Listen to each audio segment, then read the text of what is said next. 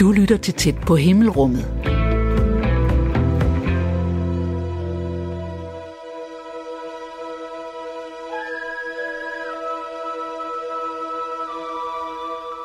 Den er der jo bare, himlen. Over husene, træerne, markerne, vejene og byerne. De fleste af os studerer himlen sådan lidt tilfældigt og overvejer måske, om de der små vattotter i horisonten skulle kunne nå at vokse sig til store regnbyer i løbet af dagen. Nogle andre gange spejder vi længselsfuldt efter tegn på evig sol, sne eller stjerneskud. Men nogle mennesker kaster et anderledes professionelt blik på himlen og dens vedhæng, skyerne, blæsten og stjernerne. De professionelle jagttagere af himlen kan du møde i den her uge i tæt på himmelrummet. I dag er jeg taget ud på en forblæst mark vest for Kolding. Her ligger Kolding Flyveklub, hvor jeg skal møde en mand, for hvem svæveflyvning er en livslang passion. Hej, hej. hej. Velkommen til. Tak. De, de unge mennesker sidder lige og overvejer, om de er ude at flyve her, men jeg ved ikke, hvad de sig selv om. Det er fordi, det blæser lidt. Ja. Men skal du ud og flyve? Jeg, lige, jeg, skal, jeg skal ud og mærke nemt der. Hvor meget er det? Der er nok de der en, en Må jeg se? 30 knop, eller sådan noget, jo. Det er ikke meget, jo. Nej. Jeg hedder Thomas Dantoft, og jeg har svævefløjet herude, siden jeg var 17 år. Og jamen, øh, det er jo blevet til en livsstil for mig at dyrke den her passion, jeg har med svæveflyvesporten her. Så øh, ja. Ja, men skal vi ikke øhm, gå ud og kigge på nogle fly og noget vejr? ja, det synes jeg da. Kom du med ud i hangaren og kig lidt så.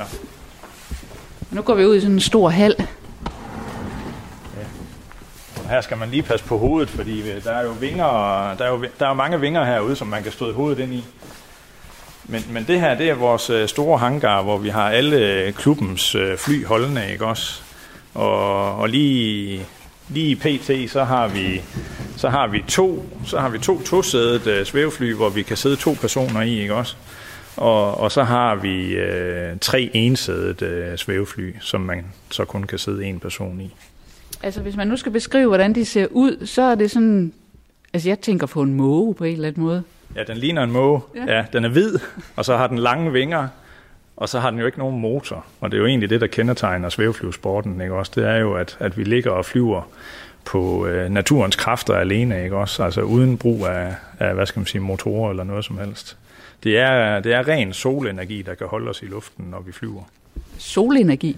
Ja, det er jo det. Altså, øh, nu, øh, nu kan vi gå ud og kigge lidt på vejret senere her, og så snakke lidt om det, tænker jeg. Men, men, øh, men sådan øh, overordnet set, så er det jo øh, solen, der varmer jorden op på nogle dage, hvor luftmassen den ligesom øh, gør, at der kan dannes nogle områder, der bliver lidt varmere end andre. Og når de områder så bliver varmet lidt mere op, så, så er det, at så kan den luftmasse ligesom stige op som sådan en varmluftsballon. Og på den måde, så hvis vi flyver ind med svæveflyveren og drejer rundt i det der luft, der stiger, jamen så kan vi jo komme op af på den måde der. Ah, ja, så det er faktisk på den måde solen. Det er faktisk solen, der gør, at vi kan blive øh, ved med at ligge og flyve øh, på, på den energi, solen danner, ikke også? Ja. De her fly, øh, de er jo heller ikke så store. Altså, hvad, hvad er målene egentlig? Vi står lige foran sådan en, som ASK 21 hedder den. Ja, det her det er en ASK 21, ikke også? Øh, Og den har en spændvidde, altså fra vingetip til vingetip på, på 17 meter. Øh, og så er det jo det fly, vi bruger til, til uddannelsesflyvning. Øh, hvor jeg også øh, sidder i bagsædet som instruktør af og til herude, og, og så er med til at lære de nye og, og, og dyrke den sport her. Øh, men den har de der 17 meter spændvidde, øh, og, og, og så har den et glidetal på øh, 34, øh, og det betyder, at hvis man nu har en højde på 1 kilometer, så, så kan man faktisk glide i neutral luft selvfølgelig. Det, der, der skal ikke være modvind eller noget, vel? Men, men i helt neutral luft, så kan man flyve 34 km fremad fra, fra 1 kilometers højde. Det, det er det glidetal et udtryk for. Og det er ikke engang det mest moderne fly, vi har her. Den, den næste, du har bagved her, den har en spændvidde på, på 20 meter, og, og så har den et glidetal på, på øh, nogen, nogen af 40, øh, så, så den, går, den, den går lidt længere, øh, og har altså på den måde en, en bedre glidevinkel. Altså, det lyder meget, synes jeg, som ikke ved noget om det. Jamen det er også meget, og det er jo imponerende, at teknologien har gjort igennem tiden, at flyene er blevet så, øh, hvad skal man sige, øh, moderne, at de kan, at de kan flyve så langt på, på den højde, de nu har der. Ikke? Så du går lige hen og kigger ind. Du ja, siger, vi kan lige tage, vi kan lige tage, vi kan lige tage nattøjet af her. Den, den har lige fået nattøj på, for at øh, hvis der skulle komme en fugl herind, at den så ikke lige laver noget på, på glasset. Åh, der er lige kommet til tip over. ja. Så se her, der åbner vi lige en gang. Åbner cockpittet, Det er ind til cockpittet, ja. Det er det og så er der lige plads til, at der kan sidde en person her. Det er ligesom at sidde i en æske, ikke? Jamen, det, øh, man, man, man har ikke øh, super god plads, men der er den plads, der skal være. Når man først får sat sig ned her, man skal lige huske, der skal faktisk også være en faldskærm her i øh, ryggen. Så, øh, og det har noget at gøre med, at hvis vi flyver mange svæveflyver sammen, så, så har vi den faldskærm med som ekstra sikkerhed, hvis vi nu skulle komme til at flyve ind i hinanden. Ikke at det sker, men, øh, men risikoen er der, ikke også? Fordi der er jo langt at falde, hvis man øh, kommer til skade deroppe, ikke også? Ja, hvor, hvor højt flyver I egentlig sådan typisk? Jamen, det kommer meget an på vejret, men på de helt gode dage, og det allerhøjeste, jeg har været her i Danmark med svævefly, det er i 2,5 km højde i, i uh, termisk opdrift, ikke også? Så, så vi kan komme højt op med dem, det kan vi. Uh, men ellers er der jo uh, som sagt uh, seler, som man kan blive spændt fast, og det er jo fordi, når vi ligger og flyver rundt i luften, og der er turbulens, så, så kan det jo godt hoppe uh, lidt. Øh, så, så vi skal selvfølgelig være spændt fast, når vi sidder i flyveren, så vi ikke rasler rundt inde i cockpittet, ikke også? Ja. Men ellers kan du se, så er der jo styregrejerne her. Og det her, det er jo så øh, styrepinden, og så har vi så også øh, nogle pedaler nede til fødderne, og herover til venstre har vi yderligere et håndtag, som vi bruger, når vi skal ned og lande. Men, men øh, hele kunsten, den går så, når man skal lære at flyve og, og, og kunne multitaske de her, øh, hvad skal man sige, styregrejer, sådan at man kan finde ud af at koordinere bevægelsen mellem hånden og, og fødderne, og så når vi lander, så er det jo begge hænder og fødder, vi bruger samtidig, kan man sige. Altså, det lyder i virkeligheden som noget, hvor man skal øve sig rigtig mange gange, sådan, så det sidder på ryggraden. Det er det også. Det er det også, ja. Altså når man skal lære det, så skal man selvfølgelig have det bearbejdet inde i hovedet, og så når man har fået det bearbejdet og, og øvet det nok gange, så kommer det ind og sidde på ryggraden, og så er det noget rutinearbejde, det her med at styre flyet. Det er det. Og så er der også nogle, øh, altså når man sådan løfter låget af cockpittet, så kan man sådan lige se, øh, der er nogle instrumenter også. Det er der, ja. Og der er jo lidt forskellige instrumenter, men man kan sige, der er egentlig kun det mest basale i vores øh, skolefly her. Den er ikke så avanceret. Men, men den, har, øh, den har en fartmåler, og så har den en højdemåler, så vi kan se, hvor højt vi er oppe. Og så har den jo de aller, aller vigtigste instrumenter, og det er dem, der fortæller os, om der er termik, øh, eller om der ikke er termik. Og dem har dem. Vi har faktisk tre forskellige her, vi kan kigge på. Og termikken, det var det med opdriften? Det er det med opdriften, og det er jo den, den er vi meget interesseret i, når vi flyver om, om øh, om luften den stiger, eller om den synker. Jo, og der kan for... du se på, på den her, hvis, hvis pilen der, den kommer opad her, så viser den, at det stiger, og hvis den går under 0 her, så er det fordi, det går nedad. Ja, det er jo så ikke så godt. Det er hvis... ikke så godt. det vil vi selvfølgelig helst ikke have for mig i dag. Så, øh, og så har den så også øh, en radio, sådan så at når vi bevæger os rundt i luften, så kan vi kommunikere med, med de andre fly, og vi kan kommunikere med, med pladsen hernede og fortælle, hvor vi er henad. Og så også har vi jo noget... Øh, vi har en lufthavn lige nord for os heroppe i Bilund, ikke også, hvor vi øh, snakker lidt med flyvekontrollen deroppe omkring øh, brugen af deres luftrum, hvis vi har behov for det også. Men deres fly, de flyver vel i noget højere, end I gør, ikke? Ja, det gør de jo ikke, når de skal ned og lande og, og starte. Så, så kommer de jo ned i den højde, vi også befinder os i. Ikke? Også, så øh, på den måde så er flyvelederne, når vi bevæger os op i nærheden af Bilund, nødt til at koordinere hvad skal man sige, øh, adskillelsen imellem de fly, der skal ned og, og lande i Bilund, og så også øh, som svævefly. Ikke også? Og så hvis du er med som, øh, som instruktør, så ja. sidder du lige om bagved. Så sidder jeg lige bagved, hvis det er, at jeg er med, ja. Og ånder i nakken. Så sidder jeg og ånder ham, der sidder foran i nakken, ja. Og, og, men jeg, jeg har fuldstændig de samme styregrejer i bagsædet, som, uh, som uh, uh, eleven foran, ikke også? Og, og det vil sige, at hvis eleven har problemer med ligesom at styre flyet, jamen så, så kan jeg sige, at jeg hjælper med at, at lige styre lidt, ikke også? Så, så jeg har både styrepind og pedaler og, og luftbremse håndtag til, til, når vi skal lande der, ikke også? Oplever du nogle gange, at der er altså, elever, som går lidt i panik, når de så er deroppe? Nej, jeg synes, vi er gode til ligesom at få, øh, øh, øh, panikken øh, bragt ned, øh, inden, inden, øh, inden det går helt galt. Altså, jeg, jeg synes, vi er meget gode til at lægge en dæmper på, øh, på tingene, sådan at man ikke er alt for nervøs, når vi skal til op i luften der. Vi, vi gør meget ud af at forklare, hvordan det foregår, inden vi flyver med, med dem, vi skal flyve med. Men det er lige under landingen, så bliver det hele lidt mere...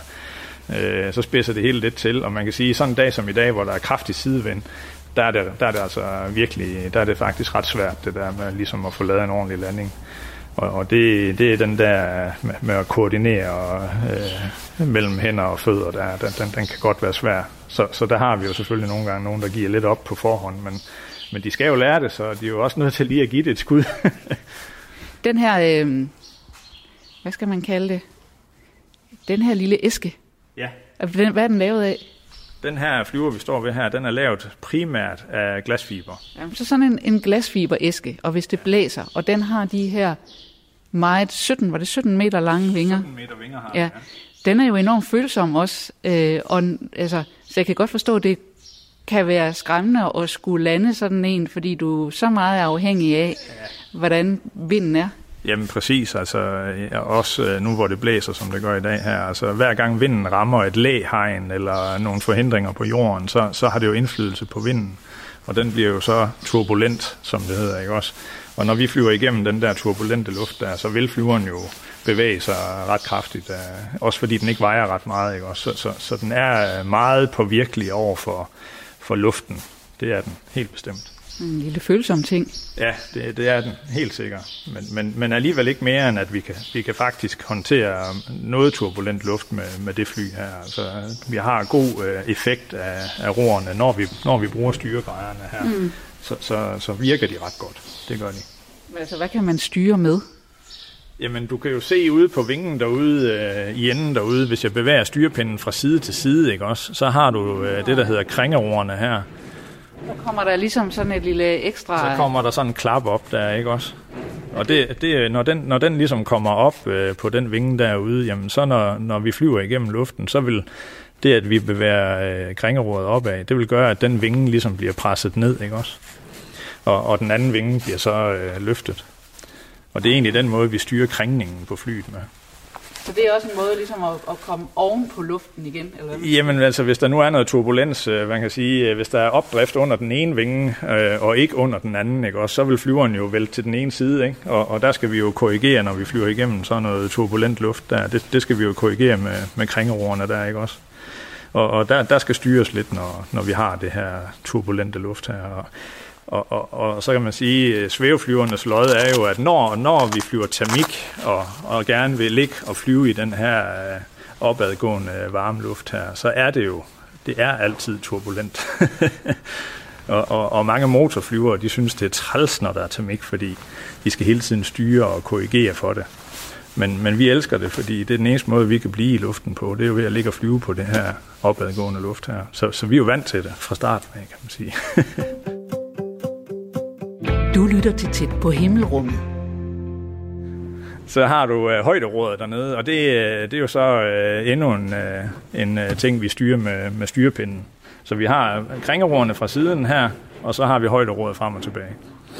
Øh, og så pedalerne, dem, dem kan jeg også lige prøve at vise dig. Den, den sidder på siden af halefinden ah, dernede. Ja, okay. Så, så det er egentlig de roer, vi har. Øh, ja, og, og kunsten, det... den består jo i at koordinere dem. Og jeg tænker, at de er alle tre mekaniske. Helt mekanisk. Der går bare en stang herfra og så ned til halen øh, simpelthen. Og, og så lige pedalerne, der er det så nogle øh, stålvejer, der kører ned til, til sideroret. Så man er ikke på nogen måde afhængig af, at der er noget, noget strøm? Nej. Eller noget som helst. Altså, det er helt fuldstændig simpelt mekanik. Øh, og, og bygget øh, meget, meget simpelt. Det er det.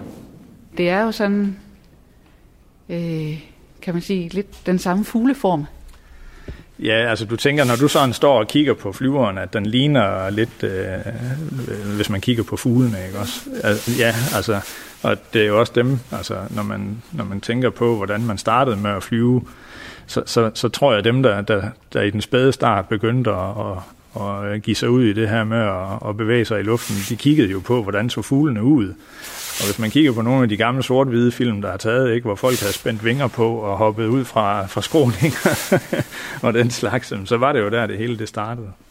Og jeg, jeg, altså, den måde, man laver vingerne på i dag, og, og, og rent aerodynamisk udformer dem, det er, jo, det er jo taget fra fuglene af meget af det.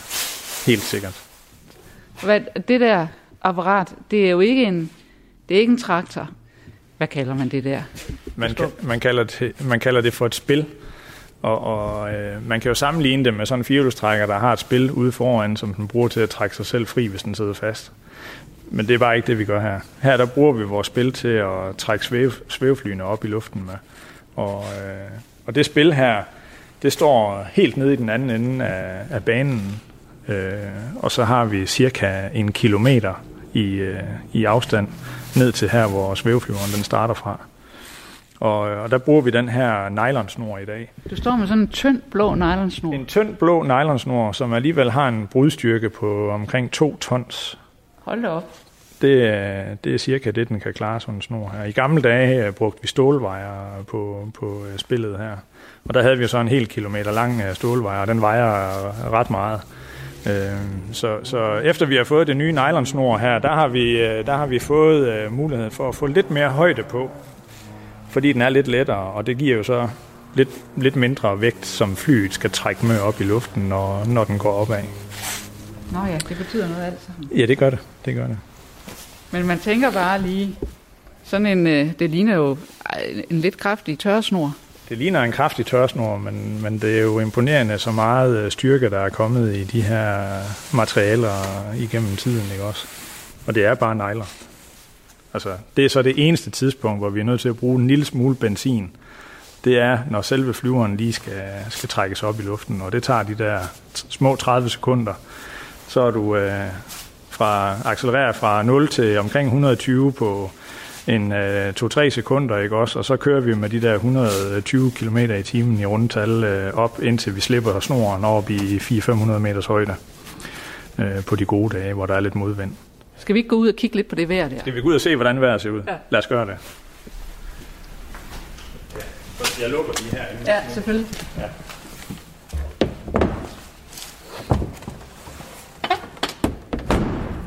Så. Nu kan du se, øh, de sidder faktisk og kigger på vejret her, de unge mennesker her, og, og prøver at finde ud af, hvor de skal flyve hen af i dag. Altså, hvad er det, man egentlig kan se på det kort der? Jamen, det, det kort, de kigger på lige nu, der, det er jo, øh, hvordan den termiske udvikling i dag her, den kommer til at, ligesom at udarte sig. Og hvis man kigger på billedet, så kan man sådan se, at der er en, øh, en, en, en silhuet af Jylland og Fyn og Sjælland, ikke også? Øh, og så kan man se, at hvis man starter over fra, fra nord af, så er der egentlig ikke så meget af det blå og det lille, der er på billedet der. Det kommer ligesom lidt længere nede på kortet, og det er fordi vinden i dag kommer fra nord, så går der noget tid, inden luften bliver varmet nok op til, at den kan lave de her øh, termik, øh, altså termisk opdrift. Og så kan man se ned, længere nede sydpå øh, i, i Jylland, der, der, der ser det så ud til at blive ret kraftigt sidst på dagen her. Ikke? Så du siger, det I leder efter, det er der, hvor der er blåt og lilla, så der er ja. noget opdrift? Ja. Altså, men når man så lige kigger på det der Danmarkskort, så kan man se over Fyn, der er der forholdsvis grønt, så det vil sige, at man skal i hvert fald ikke ud og flyve der i dag. Nej, vi skal ikke til Fyn i dag. Det tror jeg ikke. Og vi kan høre flyene på radioen allerede uh, melde ind til Bilund uh, på vej ned igennem deres uh, luftrum, at de kommer over nordfra nu og er på vej ned til, var det ikke Padborg den første, han skulle ned til? Så, så de er ude at flyve allerede nu. skal vi gå ud og kigge på ja, skyerne? Ja, vi skal det. Ja.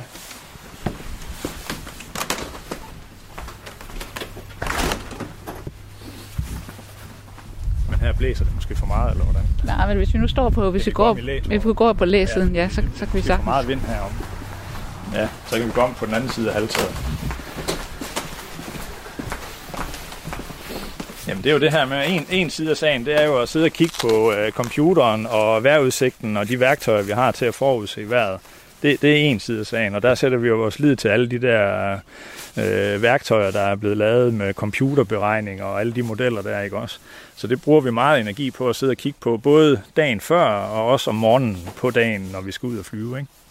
Men det næste, det er jo efterhånden, som, som øh, solen får varmet øh, jorden op her øh, fra morgenstunden af, så kan vi jo se på skyerne, hvordan de begynder at udvikle sig. Og, og der kan man allerede nu få en fornemmelse af, hvordan vejret i dag her, det ligesom øh, kommer til at gå. Og hvis vi kiggede på billedet derinde, så kunne vi se, at nede i Sønderjylland ville det blive ret kraftig øh, termikudvikling øh, i dag. Men det betyder også, at hvis vi kigger på, på, øh, på skyerne herude i den virkelige verden, at så kan vi se, at de bliver bredere. De spreder sig ligesom lidt ud til siden nu, og bliver meget mørke i bunden der, ikke også? Øh, og det kunne godt indikere, at det overudviklede og begyndte at blive til, til regnbyer øh, senere på dagen. Og det er ikke så godt? Nej, altså regn, det vil vi helst ikke flyve i, men, men, men vi kan egentlig godt tåle at, at flyve igennem en lille by, og så øh, på den anden side, hvis der er sol igen, ikke, så kan vi godt få fat i noget, noget termisk opvind og holde den kørende på den måde der. Nå, det er fordi, når det regner, så bliver termikken slået ned, eller hvad man skal ja, sige? Ja, altså der kan faktisk godt være opdrift, selvom det regner, men, men, men når vingerne bliver våde og så videre, så giver det jo dårligere, øh, hvad skal man sige, øh, aerodynamiske egenskaber på flyet, ikke også, og så, så, så synker vi lidt, lidt hurtigere på den måde der. Altså når nu jeg som, øh, som fuldstændig lægperson kigger op, så kigger jeg lige op og tænker, nej, fin blå himmel, så er der sådan nogle, og så er der sådan nogle små hvide skyer. Og så er der små hvide blomkålskyer, ikke også? Eller cumulusskyer hedder de jo. Og, og, og det er lige nøjagtigt dem, vi går efter. Altså vi vil meget, meget gerne have den der blå himmel, der er primært, og så øh, sådan skulle det gerne starte fra morgenstunden i hvert fald, med blå himmel om morgenen, og så i løbet af formiddagen, øh, sådan sidst på formiddagen, der skulle der gerne begynde at poppe de her små øh, hvide cumulusskyer op hvis der gør det, så, så er det i hvert fald tegn på, at det går hen og bliver til en ret god dag øh, for, for os svæveflyvere. Men nu ser du så, at når man så ser, hvis jeg så, nu glæder jeg mig at kigge op, men hvis jeg så kigger lidt længere ud i horisonten, så er det som du siger, så en del af de der hvide skyer, de er blevet lidt tunge i det. Og sådan ja. lidt... Ja, men det er nemlig det. Altså, der, der, her øh, syd for os her, der er skyerne allerede blevet en lille smule tunge i det at se på. Og, og øh, jo, jo større skyerne bliver, og, og spreder sig ud til siden, jo mere øh, skygge danner de jo på jorden. Og, og, og hvis de har været der længe nok, jamen, så, så når solen jo ikke at varme det område op længere. Vel? Og, og så, så dør termikken lige så stille i det, i det område der. Så, så det er sådan en hårfin balance imellem, at der skal være instabilitet nok til, at der er termik, men der skal ikke være for meget til, at det overudvikler og bliver til udkagning af skyer, altså der spreder sig ud, eller til regnbyer. Og så må der også være noget med vinden. Nu er vi så lige, vi står her på læsiden ja. af jeres klubhus, og der er dejlige læ. Ja. Men øh, hvis vi har stillet os på den anden side, så har der været noget buller i mikrofonen. Ja, det, det havde der, og det blæser selvfølgelig i dag. Og det er så den næste side af sagen, det er, at vi, vi kan sådan set godt tåle noget vind. Øh, og de moderne fly i dag, de har også så godt et glidetal, så man kan godt flyve imod vinden med dem, øh, uden at det betyder, at det er helt store. Men det skal selvfølgelig helst ikke blæse alt for meget. Øh, så, så kommer vi ikke ret langt i modvind i hvert fald. Øh, men, men, øh, men, men man kan så også se, at når det blæser, så laver skyerne ligesom sådan nogle striber. Det vil sige, de der øh, hvide blomkålskyer, som vi snakker om, de, de retter sig ligesom ind, og så står de mere på, på linje. Og det, det er egentlig en fordel, fordi når vi så skal ligge og flyve fra et sted til et andet, der, det er jo en del af sporten, det her med ligesom at, at prøve at tilbagelægge en distance med, med svæveflyet. Se, hvor langt man kan flyve med dem, ikke også? Så, så kan man flyve øh, meget, meget langt på de der skygader der. Okay, jeg har aldrig tænkt over, at de, de lagde sig sådan nærmest i rækker. Ja, det, det gør de. Øh, når, når der er nok vind, så, så er det ligesom om, så samler termikken sig på, på, på linje og, og laver de her skygader her. Og det, det er ret markant nu her, når du kigger der, ikke? Også, så kan du godt, så man godt se, at der er en, en linje der, og der er også en derovre under, oh, under den der ja. udkagning der. Man ja. kan se, at den fortsætter meget, meget langt øh, mod syd der, ikke? Ja. Så hvordan vil du sådan, øh, nu er du ikke på vej ud at flyve i dag, men, øh, men hvis nu du skulle, hvordan vil du så betragte det her vejr i forhold til, vil det ligge sådan i toppen af skalaen, eller er du midt i, eller hvad er det sådan som i forhold til optimalt vejr? Altså i forhold til optimalt vejr, så er det jo sådan en, i den gode ende af skalaen, vil jeg sige. Det er det, fordi der, der er god instabilitet i luften, som, som giver noget godt opdrift, ikke også? Men, men, men det har også en tendens til ligesom at, at udvikle og blive til, til regnbyer senere på dagen. Så det skal man selvfølgelig være opmærksom på, når man flyver, at man ikke bliver fanget det forkerte sted på det forkerte tidspunkt, der så man ender med ikke at kan komme tilbage til flyvepladsen her igen, ikke? Men det er jo også noget med så at finde den, det rigtige tidspunkt på dagen. Ja, men det, øh, det, det kommer egentlig mere eller mindre af sig selv, fordi når de her cumulusskyer er begyndt at komme på himlen, så ved man, at de kommer kun fordi der er termik. Øh, det er jo termikken, der laver skyen simpelthen. Så, så når cumulusskyerne er på himlen, så ved vi, at så kan vi starte, og så kan vi flyve og blive hængende i det. Øh, og så er spørgsmålet bare, hvor længe bliver det ved? Og, og der kan vi kigge på vejrudsigten, og så prøve at få en idé om, hvor, hvornår vi forventer, at termitten den så stopper sidst på dagen. Der, ikke? Men det er gerne hen ad aftentid, at det, at det stopper der.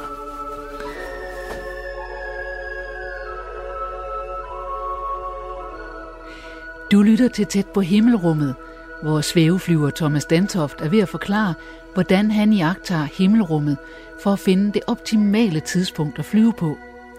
Og det er ikke bare skyerne, han holder øje med.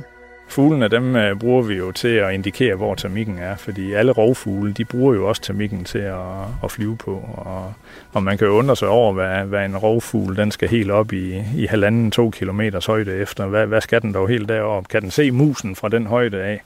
Øh, man tænker jo, at den ligger og flyver rundt deroppe, fordi den synes, det er sjovt et eller andet sted. eller fordi den skal flytte sig fra et sted til et andet. Ikke? Og så udnytter de jo på den måde også termikken, ligesom vi gør.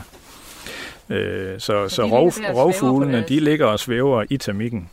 Og man kan være helt sikker på, at hvis man kommer flyvende i sin svæveflyver, og man synes, at nu ligger man egentlig i noget luft, der stiger sådan rimelig godt, men man kan så se, at der ligger en rovfugl 100 øh, meter væk fra en, lidt længere ude der, så kan man være helt sikker på, at der, hvor rovfuglen ligger, der stiger det bedre.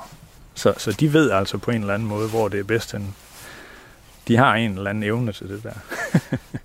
Men man kan sige, at de er jo også i luften hele tiden, så de mærker hele tiden efter. Ja, og de må være meget, meget fint følende over for det her med, øh, hvordan luften den arter sig, og de må kunne mærke på en meget fin måde, hvordan, øh, hvordan luften bevæger sig. Ikke også? Hvor, når vi kommer flyvende, så bruger vi jo selvfølgelig også vores krop til ligesom at fornemme, hvad der sker med luften, og vi kan jo også se det på instrumenterne i flyveren, ikke? Men, men, men jeg tror bare ikke, øh, vi er ikke øh, på samme måde født ind i det.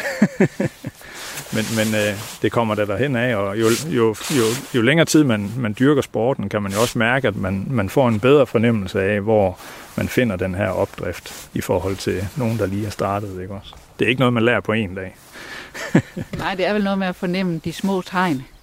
Det er det. Det er, det. Det, er, det er de der helt små input, man kan mærke på kroppen, at nu, nu bevæger den sig lige lidt, eller flyveren den vipper lige lidt til den ene side, som så, så, så er det måske fordi, man lige skal lidt til den anden side for at komme ind der, hvor det stiger bedst. Ikke også? Det er de der meget, meget fine input, man hele tiden lægger mærke til, mens man flyver. Ikke også? Og det bliver man hele tiden bedre til. Og, og, og, og en af de helt store øh, tilfredsstillende øh, egenskaber ved svæveflyvesporten er jo den her øh, med, at man, man kan blive ved med at udvikle sig selv til, jamen, til den dag, man stopper. Man bliver aldrig færdig med at lære, og man, bliver alt, man kan altid lære noget nyt, hver gang man flyver stort set. Det, vejret er jo aldrig det samme, og, og det synes jeg er imponerende. Der er ikke ret mange andre steder, hvor, hvor der er så meget, øh, man, kan, man, man kan blive ved med at blive klogere på. Hvornår var du sidst ude at flyve? Øh, ja, hvornår var det? Jeg tror, jeg var ude at flyve i fredags. Det var sidste gang, jeg fløj, ja. Der var jeg ude at flyve. Der fløj jeg en time og 10 minutter i, i, øh, i den der moderne tosædet, vi har der, ja. Hvis du så siger, at du synes, du egentlig lærer noget hver gang, du er ude, hvad var det så, der var sådan, du fornemmede af nyt der? Ja, hvad jeg lærte i tirsdags. Ja. ja. Jamen, øh, man kan sige, at nu er sæsonen i år er jo lige kommet i gang, ikke? Og, og vi har jo hele vinteren, hvor vi stort set ikke, øh, jamen der flyver vi jo ikke, vi flyver ikke svæveflyvning hele vinteren der.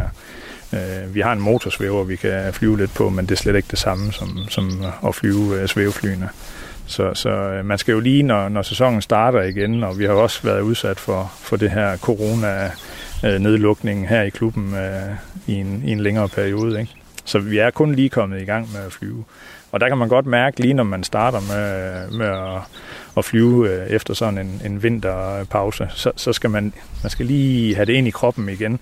Man skal op, og man skal mærke lidt på, hvad sker der med flyveren, og man skal, man skal kigge lidt på, hvordan udvikler skyerne sig, mens man ligger under dem, og, og, og alle de her, hvad skal man sige, øh, rutineting, rutine ting, som man havde inde på ryggraden før her, dem, dem skal man sådan ligesom have i gang igen.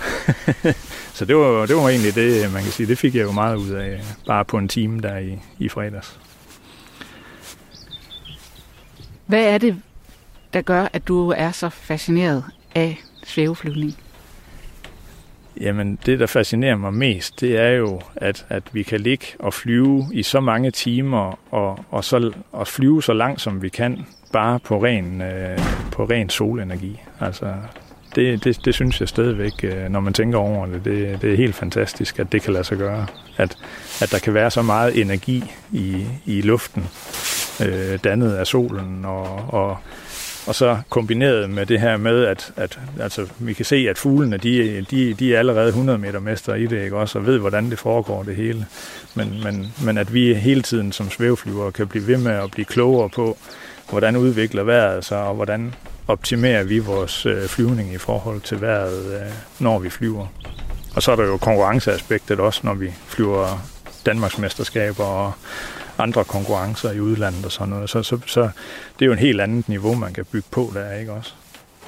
Så man kan blive ved med at udvikle sig, det tror jeg, det er det, det, er det store, det, det der er den helt store tilfredsstillelse ligger, det der med, at man kan blive ved med at blive, udvikle sig selv personligt, ikke også?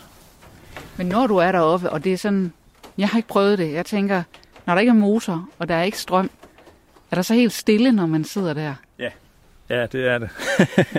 der, der er helt stille, og det er også en af de helt store øh, tilfredsstillende ting. Det er, at altså, hvis man sammenligner med så meget andet, øh, der bliver dyrket i, i fritiden, så, øh, så er det jo tit noget med motor på. Øh, man, man kan sige sejlsport, øh, hvor man sejler sejlbåde med sejl og sådan noget. Det ligger jo også meget tæt op af, af svæveflyvningen, ikke også, hvor man er uden, uden brug af motor og også på vindenergi, ikke? Øh, men, men, men ja, det er lækkert det der med, at der er helt stille, og man er ligesom i et med, med naturen, og når man så ligger og flyver termik og kan se, at der ligger en fugl sammen med en i termikken der, så, så føler man ligesom, at man er, man er en del af naturen der på en eller anden måde. Ikke? Det, det er fantastisk, det der med at opleve det. Man, man føles, altså ligesom man har følelsen af, at du nogle gange føles med en, med en rovfugl? Jamen det kan man sagtens have en fornemmelse af, fordi den ligger og flyver i termikken, og, og øh, den var der måske først. Det er de tit i hvert fald. Øh, det er tit os, der kommer bag efter dem.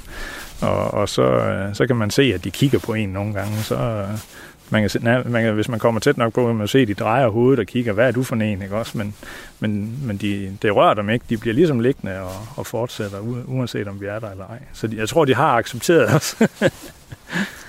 ja. Ja, det tænker jeg, det må jo være en helt fantastisk oplevelse, ligesom at være i øjenhøjde med en, med en ørn. Jamen, det er det også. Det er det også, bestemt. Bestemt. Vi mangler bare lige uh, jagtinstinktet. Vi er ikke på jagt efter mus, jo. Og I kigger ikke lige ned? Nej, vi kigger ikke så meget ned efter mus. Det gør vi ikke.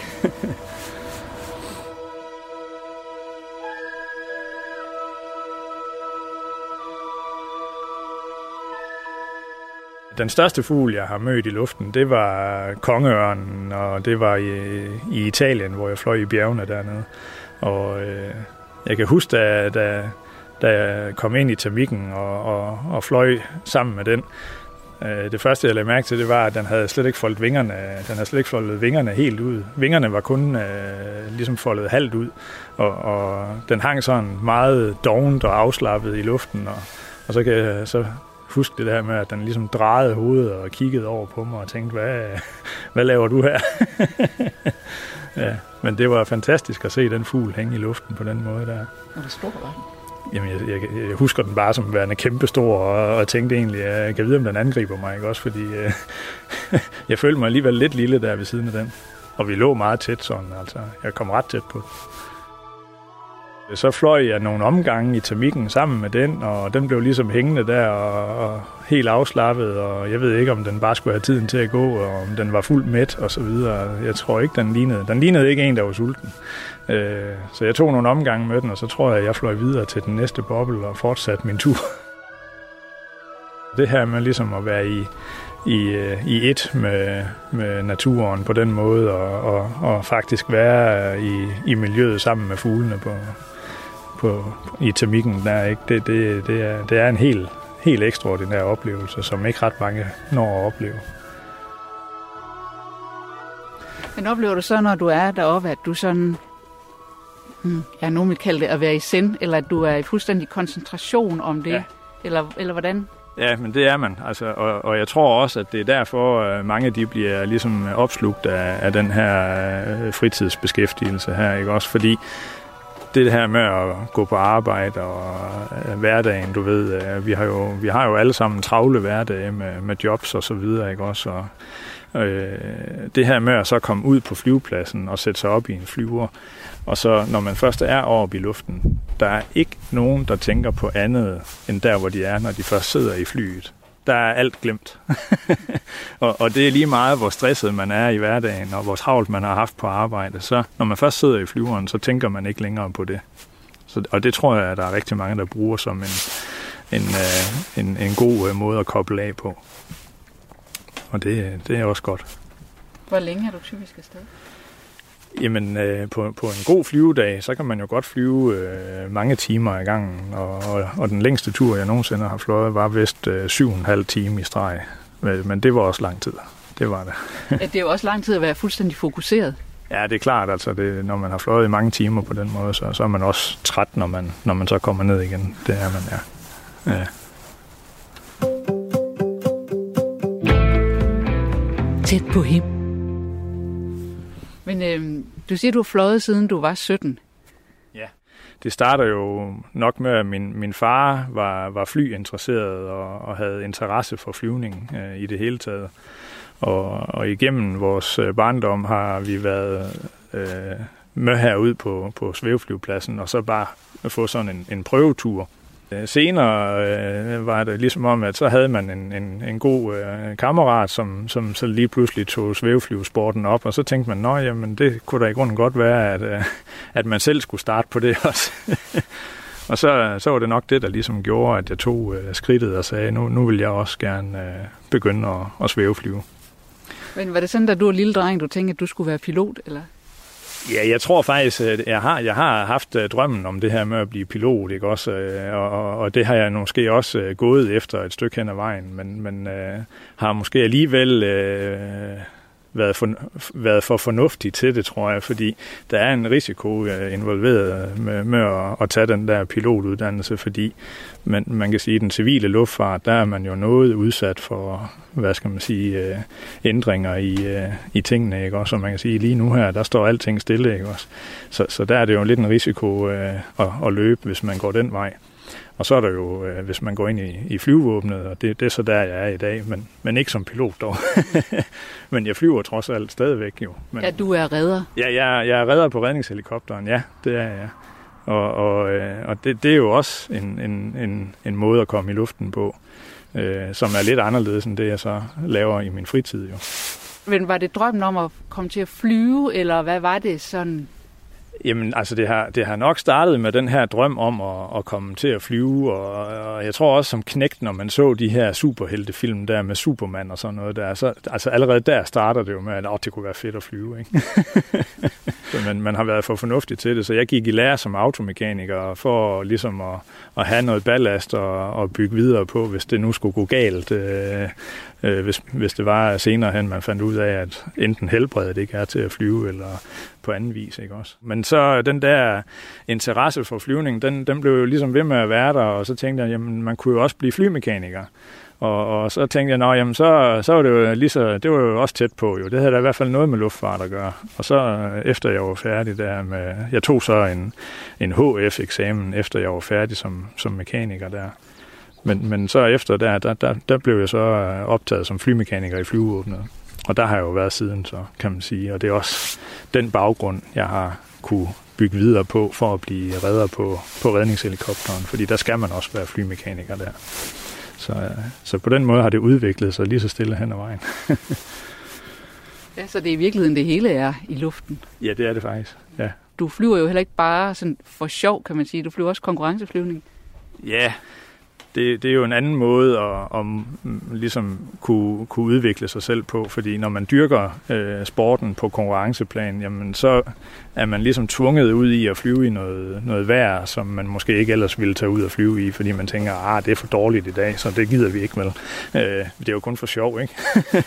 så, øh, men når man flyver de her konkurrencer, så er man jo tvunget ud i noget øh, vejr, som, som er lidt mere udfordrende. Og så er det jo det her med, at man kan måle sig i forhold til sine konkurrenter også. Det synes jeg også er lidt fedt, fordi når man så selv er ude at flyve og, og kan se, hvordan har jeg egentlig selv øh, fået øh, udnyttet vejret i dag, så kan man jo så se, hvordan det er gået med de andre også. Ikke? Og, og det, det synes jeg er, er, er vildt spændende og fascinerende at, at, at, at udvikle sig selv på den måde der. det giver en kæmpe tilfredsstillelse, som, som jamen, jeg synes, man får meget mere overskud, af, når, man, når man har været til sådan en konkurrence. Og det kan godt være, at man ikke vinder, men, men man har i hvert fald lært noget, når man har været afsted, og, og det synes jeg jo er lige så vigtigt. Altså, på hvilket niveau foregår det for dig? Jamen altså, på, på, for mit vedkommende, så er det jo på det plan, at øh, det er jo ikke professionelt på den måde. Altså, jeg kan jo ikke leve af det, og, og, og det vil sige, at det bliver jo på det niveau, at man har fritid til det, og, og, og kan, kan få fri fra, fra et øh, job til, til ligesom at dyrke sporten der. Så, så, så det bliver jo til, til de nationale konkurrencer i Danmark, og så har jeg været med til nogle enkelte mesterskaber i udlandet også. Øh, øh, og det, det, det bliver måske til to konkurrencer om året, sådan i rundetal, ikke? Altså, jeg har ikke vundet noget endnu. altså, du har ikke været Danmarksmester? Jeg har ikke været Danmarksmester, nej, det har jeg ikke. Øh, øh, men det kunne da være sjovt at blive det en dag. Det kunne det da. Ja. Men, men hvad er det så, man egentlig konkurrerer i? Altså, er det øh, flyve længst, eller flyve... Altså, hvad er parametrene? Ja, og, og når vi begynder at dyrke sporten øh, på, på konkurrenceplanen, der, så, så, går, øh, så går sporten jo på, at man skal flyve en opgave på øh, en eller anden distance, hvor vi så har nogle vendepunkter, vi skal ud og, og ligesom runde. Og, og, og opgavens længde afhænger selvfølgelig af, hvordan vejret den pågældende dag øh, ligesom øh, giver mulighed for at flyve. Så, så øh, det kan være alt lige fra, fra 200 km til, til 5 og 500 km på, på en dag, vi flyver. Og, og der går kunsten er så ligesom at tilbagelægge distancen på den, på den hurtigste tid så er der jo den der risiko der, som altid er der, når vi flyver øh, uden øh, nogen motor. Så, så kan vi jo godt risikere, at vejret lige pludselig ikke er der længere, og så ender vi så med at lande på, på en af markerne i landskabet derude. Ikke? og ringer hjem efter hjælpeholdet, og så kommer de med traileren og henter en. det må være lidt træls. Nej, altså det er jo også en oplevelse at komme ud og hilse på fremmede mennesker. altså jeg tænker, det må da være lidt sådan lidt at bede om at blive hentet i en mark. Ja, altså det er klart, at hvis de andre, der flyver den samme konkurrence, ikke lander på marken, og det kun er en selv, så er det jo ikke sjovt jo. Det er det ikke. Men det er jo altså en risiko, der, der, der altså, man, man ved jo, at det kan ske, og, og hvis man satser for hårdt, jamen så ender man måske med at stå på jorden. Og hvis man satser for lidt, jamen så flyver man ikke stærkt nok, og jamen det er den der hårfine balance, man skal have fundet. Det lyder jo rimelig tilforladeligt at lande på en mark, men man kan vel risikere at lande nogle steder, hvor det altså, kan gå galt. Ja, altså, men det er jo også en del af svæveflyuddannelsen. Det er, at vi skal lære at kigge på markerne og kigge på afgrøderne, og øh, vi skal tage højde for vindretning og høje forhindringer og så videre. Ikke? Også, så har vi nogle højder, hvor man skal tage nogle beslutninger i, og i 600 meters højde, der skal man befinde sig i et område, hvor man kan se, at der er nogle landbare øh, marker. Ikke? Også, så man skal ikke ligge ind over en stor skov i, i den højde, vel? Ja, fordi sådan noget, tænker jeg, det med at, at risikere at, at gå ned i en skov, det, er jo, altså, ja, det, det kan da være farligt. Ja, det er ikke optimalt. Altså, der er nogen, der er landet i skove og træer og sådan noget igennem tiden jo, ikke også? Hvor, hvor det både har været med mindre eller mere heldigt udfald, ikke? Ja. Hvor har du landet, hvor det var mindst heldigt? Uh, mindst heldigt? Ja, det kan jeg sådan set ikke engang. Altså, jeg har faktisk 7, 9, 13 ikke været uheldig med en udlanding endnu. det har jeg faktisk ikke, og jeg har endda landet mange gange på marker, det har jeg faktisk. Men hvad er så, du sagde at man lærer også at aflæse marker. Hvad er så den optimale mark at lande på? Jamen altså, marken skal jo, hvis vi kigger på naboens mark her, så er det jo en, en, øh, en jævn uh, mark, som, som er mere eller mindre lige så, lige så jævn som vores egen flyveplads, ikke også? Og, og, og øh, nysået med, med afgrøder. Og, og så er der jo nogle sprøjtespor, hvor han har kørt med hans uh, traktor, og dem kan man også godt se fra luften af, fordi de, de indikerer, de, de er ret tydelige, uh, sprøjtesporene der. Og hvis man ligesom kan prøve at, at finde en mark, der er bred nok og lang nok, og hvor afgrøderne ikke er blevet alt for høje, fordi øh, hvis vi kommer ned og lander i for høje afgrøder med vores lange vinger der, så, så, kan den jo øh, så kan den godt komme til at gribe lidt for meget fat med den ene vinge, og så snor den rundt, og i yderste konsekvens, så kan halen godt tage skade af det, ikke også? Men, men hvis man ligesom finder marken med de laveste afgrøder på, så, så, øh, og, og der er faktisk mange steder øh, rundt omkring, hvor, hvor de jo dyrker græs til, til foder til dyrene og sådan nogle ting. Øh, så, så, og hvis man kan finde dem, så er det jo helt optimalt. Ja, det er klart, fordi lige først så tænker jeg, at sådan en høj kornmark må være det blødeste, men det er klart, at hvis den ja. vikler sig ind i vingerne, så... Nej, det, det er ikke optimalt. Nej, nej, nej, det er det er det ikke. Og vi vil jo også gerne øh, være gode venner med, med markens ejer, når, når vi nu øh, i yderste konsekvens låner den af ham. Ikke også? Øh, så, så øh, vi skal selvfølgelig prøve at så vidt muligt undgå at gøre skade på hans afgrøder. Jo. Så vi lander helst ikke, øh, hvis, hvis der er højt korn. Ja. Jeg tænker også, nu fortalte du før, at nogle gange så flyver du, og så, øhm, så kan du se, der faktisk er en rovfugl, der flyver lige ved siden af ja. og kigger på dig. Ja. Øh, har du, ser du andre ting, når du flyver op?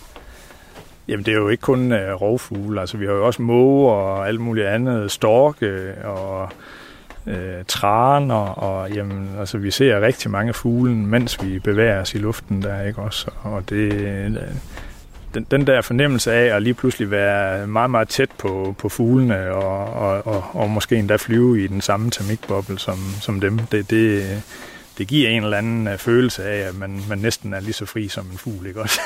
det, det gør det. Ja. En storke også? Ja. ja. Altså ikke, øh, ikke i Danmark, men, men uh, i udlandet. I Tyskland blandt andet er der, er der en del storke. Og man kan godt være heldig at møde en stork i luften også. Men storken er lidt en speciel fugl, fordi når man møder den i luften, så ligner den ikke en, der er sådan er specielt aerodynamisk udformet. Den ser ret forpjusket ud sådan i luften. Med fjer, der er spredt sådan lidt øh, ud over det hele. Og den er ikke øh, lige så strømlignet som, øh, som mågen og, og rovfuglene, de er nogle af dem. så den lidt er kommet deroppe lidt ved en fejl? Jamen, jeg ved ikke, øh, den, den, den, den er ikke lige så aerodynamisk i hvert fald, men den flyver jo fint nok. ja, ja, den flyver jo frem og tilbage fra Afrika til Nordeuropa. Præcis, det gør den, ja. Men det er meget sjovt, at der er så stor forskel på den måde, fuglene også er, er udformet, ikke? Ja. Altså skyfænomenerne er jo også øh, et kapitel for sig, altså den måde skyerne kan forme sig på, og hvordan øh, man kan ligge og flyve under en sky, og så lige øh, ved siden af en, der regner det øh, ned fra skyen af, og, og, og der hvor man selv ligger, jamen der stiger det stadigvæk, ikke også? Øh, så, så de her øh, naturfænomener med, med, med regn og opdrift og, og skyernes udformning og ja, så har jeg også fløjet i, i bjerge i, i Slovakiet og, og hvad hedder det, jeg har været i Italien en enkelt gang og også på New Zealand en enkelt gang og flyve dernede også og, og og jamen, det er jo en helt, helt anden måde at, at flyve svæveflyvning på. Og, og så begynder der at være nogle andre fænomener der i, i, i bjergene, som, som hedder bølger, hvor når vinden den blæser hen over bjergkammene, så laver den ligesom sådan en, en bølgende tendens, som, som så forplanter sig opad i, i luften. Ikke også? Og, og, og de fænomener er jo ikke noget, vi kan opleve øh, i, i Danmark. Ik, ikke normalvis i hvert fald. Der er nogle helt, helt eks, ekstraordinære øh, situationer, hvor man kan have bølger i Danmark, men, men det er faktisk noget, hvor der er vindretninger, der kører øh, i en retning i lav højde, og så i, i øh, større højde, der har den en anden retning. Så hvis man har de der vindspring, så, så kan man opleve det i Danmark også, men, men slet ikke i samme grad. Og det er jo også altså, en helt anden måde at, at opleve øh, vejret på. Så, så man kan blive ved med at, at, at finde ting, som, som man kan blive klogere på, synes jeg. Så det er det der med måder at opleve vejret på? Ja, det synes jeg. Altså, det, det, det fylder rigtig meget. Altså, det, det gør det helt, helt bestemt. Det gør det, ja. ja. Så nu synes jeg, at vi hører lyden af noget, vi ellers ikke har hørt meget de sidste par måneder. Ja, altså det er jo... Øh, det er jo nok højst sandsynligt en F-16 ned fra øh, flyvestation Skrydstrup af, som lige er ude og flyve en træningsflyvning. ja, dem har, vi ikke, dem har vi ikke hørt ret meget her i, i corona-tiden her. Det har vi ikke. Hvor længe bliver du ved? Altså med at svæveflyve? Mm. Jamen, det bliver jeg ved med indtil den dag, jeg ikke kan mere, tror jeg. Vi skal jo, vi skal jo have sådan et lægetjek øh, med jævne mellemrum, hvor, hvor vi lige bliver kontrolleret, at, at helbredet nu også er til, at vi må bevæge os rundt op i luften. Ikke? Så vi ikke risikerer at falde ud af himlen lige pludselig på grund af et eller andet. Øh, men så længe lægen synes, at det er ok det hele, og jamen, lysten er der og så videre, så, så har jeg da tænkt mig at blive ved. Der er masser af ting endnu, jeg kan nå at, at opleve og, og blive klogere på. Der var en, der gik. Der var en, der gik. Ja. Inde i klubhuset, der sad nogle unge mænd og vurderede, om de skulle ud. Ja. Er det sådan nogen, du skal hjælpe med at komme op så? Nej, altså dem, der sidder herinde i dag her, de er egentlig selvkørende og har fået deres certifikat, og, og, men man har ikke øh, lige så mange timer i logbogen, som jeg har, men, men, men de kan sagtens øh, klare sig selv og, og, og vurdere, om, om vejret er, som det skal være, og alle de her ting, der nu gør sig gældende. Men jeg ved ikke helt, om de har givet lidt op, fordi enten på grund af overudviklingen, og man kan også se, at skyen herude nu øh, begynder ligesom at være sådan ret stor og udbredt. Den, er, den har bredt sig ret meget ud, ikke også? Og, ja, fra, da vi startede med at snakke, der var ja. der meget mere blå himmel. Nu er det sådan, ja, sådan en grå tog. Det er meget mere overskyet nu faktisk, ikke? Og det er jo det her med hele tiden at vurdere på vejret. Øh, går det nu øh, den retning, som vi, vi forventer, eller udvikler det sig til den dårligere side, ikke også? Og, og der må man som svæveflyver være parat til at kaste håndklædet i ringen og sige, jamen så skal jeg hjem i haven i stedet for.